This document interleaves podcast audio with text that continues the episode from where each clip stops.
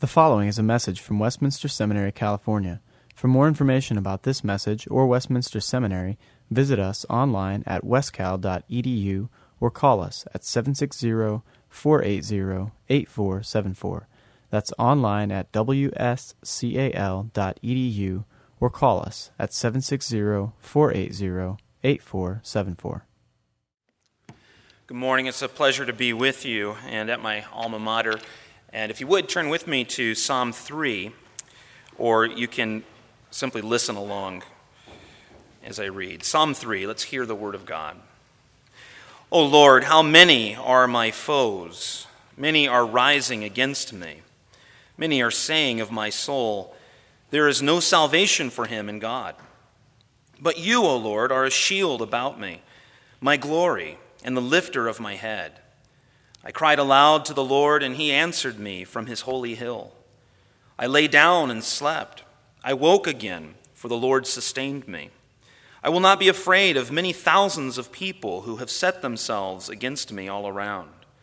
Arise, O Lord, save me, O my God, for you strike all my enemies on the cheek. You break the teeth of the wicked. Salvation belongs to the Lord. Your blessing be on your people. So, for the reading of God's holy word. Psalm 3 is what we call a lament psalm. There are different kinds of psalms, as you know, just as there are different kinds of genres of music.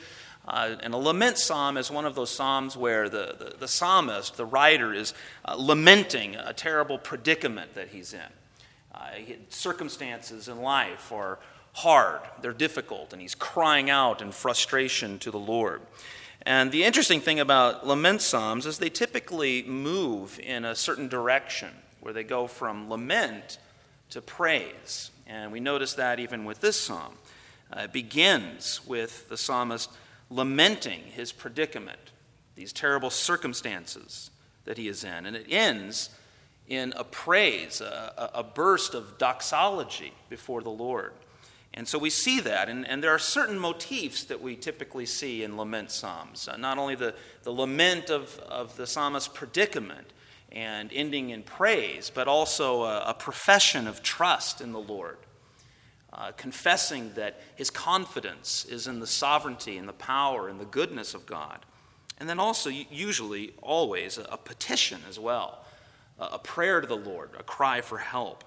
And so we see these things a predicament, a profession of trust, a petition, and a praise. And, and just in a, these few minutes that we have this morning, I want us to think about those things and the movement that we see here in this psalm.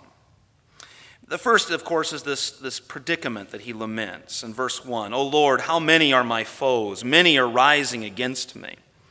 Now, why was David saying that? Well, we're told in the superscription that this was a psalm when he fled from Absalom, his son. Now, you probably remember the story from 2 Samuel. Absalom was his son, and Absalom had conspired uh, against his father David uh, with many of David's trusted friends, uh, with many people that were close to him, many of his own counselors. And he had gained a lot of popularity in Israel and, and basically uh, raised a coup and raised a rebellion. And David became a marked man. He realized that the only thing that stood between Absalom and the throne was himself. And so he literally had to flee. He, he ran out into the wilderness, down into the Kidron Valley, and up over into the Mount of Olives. And uh, 2 Samuel tells us that he went barefoot and weeping, that he covered his head and he and he was in sorrow. He, he, he, cried because of the betrayal of his friends, the, the horrible circumstances that he was in. We can only imagine what that was like for David, how his heart must have been crushed, knowing that friends had basically stabbed him in the back, his head spinning uh, because of these terrible things that were happening. And it seemed as if all the, the pressures of being king of Israel weren't even enough. All the, all the difficulties that he had to endure constantly as a ruler, as if that wasn't enough. Now he has friends that are betraying him, even his own son. And he finds himself out in the wilderness and, and crushed and broken and, and crying, saying, Oh Lord, how many are my foes? Many are, are rising against me. And then notice uh, the, the parallel thought there in, in verse 2 He says, Many are saying of my soul that there is no salvation for him in God. That's you're probably learning in class that that's one of the major components of Hebrew poetry is this, this parallelism, these, these thoughts where something is stated and then it's stated again, maybe in another short sentence in a different way. That's kind of how Hebrew poetry works. Uh, it doesn't rhyme in sound so much as it rhymes in thought. And David does that here in his, in his feelings of hopelessness and desperation. Oh Lord, uh, how many are my foes? Many are rising against me. Many are saying of my soul, there is no salvation for him in God. And David does this uh, because of the circumstances that he feels, but we also feel those circumstances at times, don't we? We can identify a little bit with the laments of the psalmist. I doubt anyone here has ever been the target of assassins, uh, but we probably know what it feels like to cry out to the Lord in desperation. Maybe even feel that way now at the beginning of the semester with your sticker shock that you have with your syllabi and thinking of how am I going to juggle all of this over this semester. Not only is there the, the pressure of uh, fulfilling my commitments as a student, but I also have the, the responsibilities of being a father, maybe, a husband.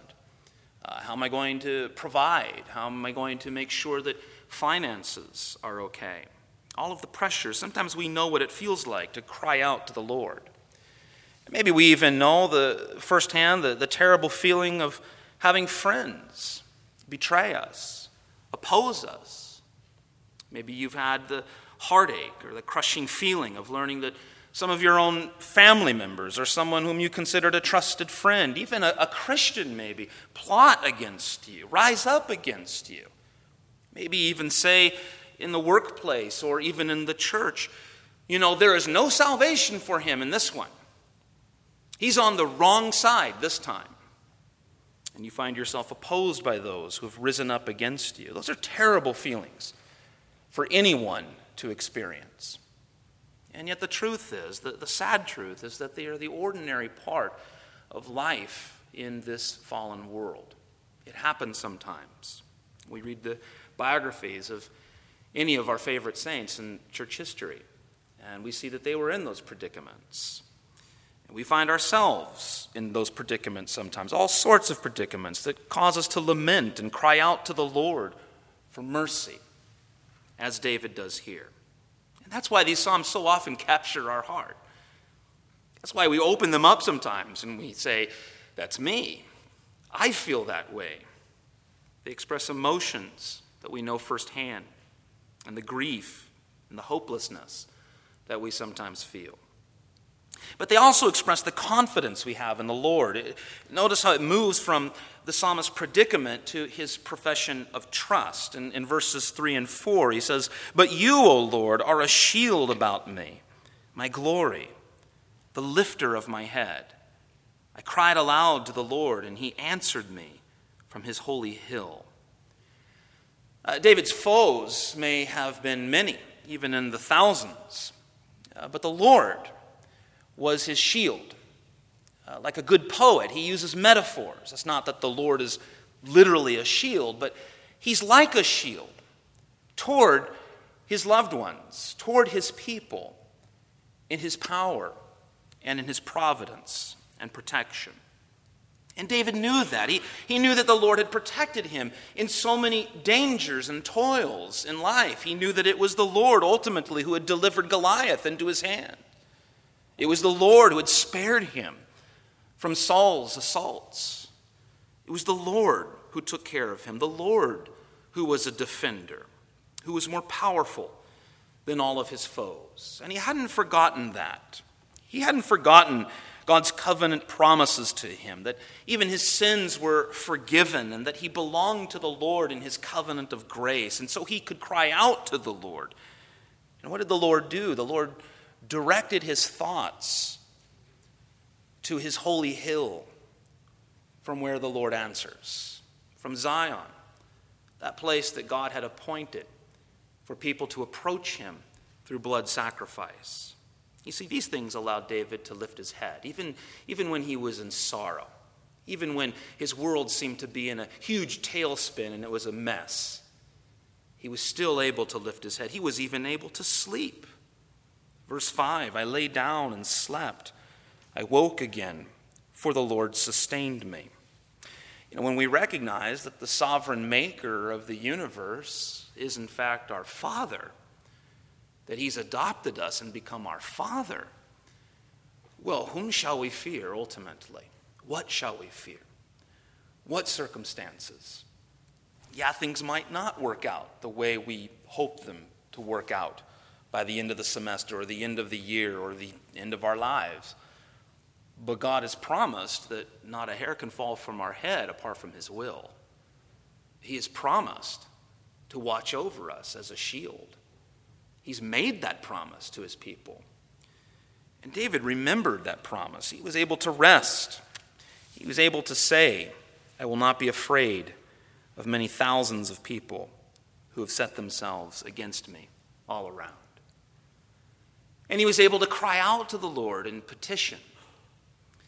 Not only does he lament his predicament and then give a profession of trust, but then he gives a petition to the Lord. And he says, Arise, O Lord, save me, O my God. O my God is a, is a wonderful statement. It's not a flippant statement as is used so often in our society. It's not merely OMG. Oh my God is pulling the fire alarm in the covenant of grace. Oh my God is a statement that only those members of the covenant of grace have a right to. Oh my God, save me. Oh my God, He has become my God in this covenant. Oh my God, arise. And David uses this wording here, calling for a response. For you strike all my enemies on the cheek, you break the teeth of the wicked. David acknowledges that the Lord is ultimately a warrior God and will be victorious and will deliver as he sees fit. For he is the one who strikes his enemies on the cheek and breaks the teeth of the wicked. What vivid imagery he uses there. He's a warrior who will eventually eliminate and end all evil, all wickedness, all suffering from this earth that he has made. For salvation belongs to him. And that we see moves the psalmist into the last part, his praise. Verse 8 Salvation belongs to the Lord. Your blessing be on your people. So, do you see the movement? From predicament to praise, from, from despair to doxology. That's the movement in which the writer writes. It ends in this great statement that really, in some ways, is the summary statement of the whole Bible. Salvation belongs to the Lord. You know, if somebody asks you, really, what is the Bible about? You could sum it up in that statement salvation is of the Lord. It's not from us to God, it's not even meeting halfway. It's God reaching down and saving sinners. And that brings us comfort, of course, knowing not only that the whole Bible proclaims that, it's one ultimate message salvation belongs to the Lord, but that He has promised that He will save us, that He will raise us from the dead. That as we travel through this life, no matter what we experience, He will be the lifter of our head. He will be a shield that not even a hair can fall from our heads. We have that promise that all things that happen to us in this life, that whatever may happen to you this semester or this school year or throughout your life, God will ultimately, in some way, though you may never know how, work that for your good and His glory. We have that promise. And we have the promise that He will hear our cries and our laments. How can we be sure? How can you know for certain that as you let out your cries and your prayers, maybe as lame as you feel they are at times, and sometimes, let's admit, they are lame, how can you be certain that God hears and will be a shield to you? Because of the one of whom this psalm ultimately speaks Because of the greater David. Because of the one whose whole life moved in that direction. Lament to praise in his resurrection. Because of the Lord Jesus Christ. Because you see, like David, Christ also was surrounded by foes, wasn't he? He had people rise up against him, even one of his own disciples. And he was put on trial and crucified, and people said of him, There is no salvation for him in God. They wagged their heads, they shook their finger at him. But even more than David, Christ knew what it meant to be despised and rejected by men, to have a whole multitude of enemies rise up against him. Not thousands, not even millions, but billions. Because you see, everybody, not merely the people that were there at the time of his crucifixion, but the entire human race, has been the enemy of God. No, we were not there when they crucified our Lord. We were not in the crowd shouting out angry curses upon him. We weren't born then. But we were his enemies nonetheless. We were estranged and separated from God because of our sin. We were counted as his enemies, for we are sinners. And sin, of course, is the hostile enemy of a holy God. And yet, as Paul says in Romans 5, God shows his love for us, and that while we were still sinners, Christ died for us. While we were enemies, we were reconciled to God by the death of his Son. So truly, salvation does belong to the Lord. And that salvation is full and complete. Because unlike David, Christ was abandoned by the Father. And while he hung on the cross, the Father was not a shield to Christ. He was not the lifter of his head. There was no shield between Jesus and the wrath of God. He bore it all. The unmitigated judgment of the Father because of our sins laid upon him. And unlike David, Jesus cried out, Oh my God. But there was no answer from heaven. No answer that time that said, This is my beloved Son with whom I am well pleased. Rather, Jesus cried out, My God, my God, why have you forsaken me? He was abandoned by the Father as the object of God's judgment so that you and I never will be, so that we will have a shield he had no shield so that we would have one. And so that we can have a cry, even in lament, yet with confidence, knowing that as we cry out to the Lord in, in sorrow of our predicament, in sorrow for our sins, in asking for relief from our suffering, we have the confidence that the Lord hears us, that He answers us because of the righteousness and the shed blood of Jesus, the greater David. You see, God says to us in the cross and in the resurrection, there, there is the proof that I love you, that I have forgiven your sins, that even though you're in this mess right now, even though that I've allowed you to go through these challenges, I have not forsaken you, I never will. And if you don't believe me, look at my son. And he answers us from his holy hill, you see, from Calvary, where Christ suffered and from the heavenly Zion, where Christ is ruling and reigning, where Christ says to you now, Your suffering, child, will not go on forever. Your laments will not continue forever. In fact, they can't even be compared. Your sufferings in this present evil age cannot even be compared with the glory that is going to be revealed in you. And so we can lay down and sleep loved ones. For God is for us, not against us. And we need not be afraid of thousands that rise up against us in this life. The Lord is your shield because of Christ. So you see, this psalm, as it moves from lament to, to praise, as it moves from uh, despair to doxology, it describes the pattern of Christ's life, as I said. In fact, the whole Psalter moves in that same direction. It reveals the pattern of Christ's life suffering, then glory. And because you are in Christ, it also describes your life. You're being conformed into the image of Jesus. It's suffering now, glory later. You may feel the weight of the present evil age pressing against you, but today the Lord is your shield and the lifter of your head. And He will continue to be that tomorrow when you wake up, and the next day, and the day after that, and all of your days.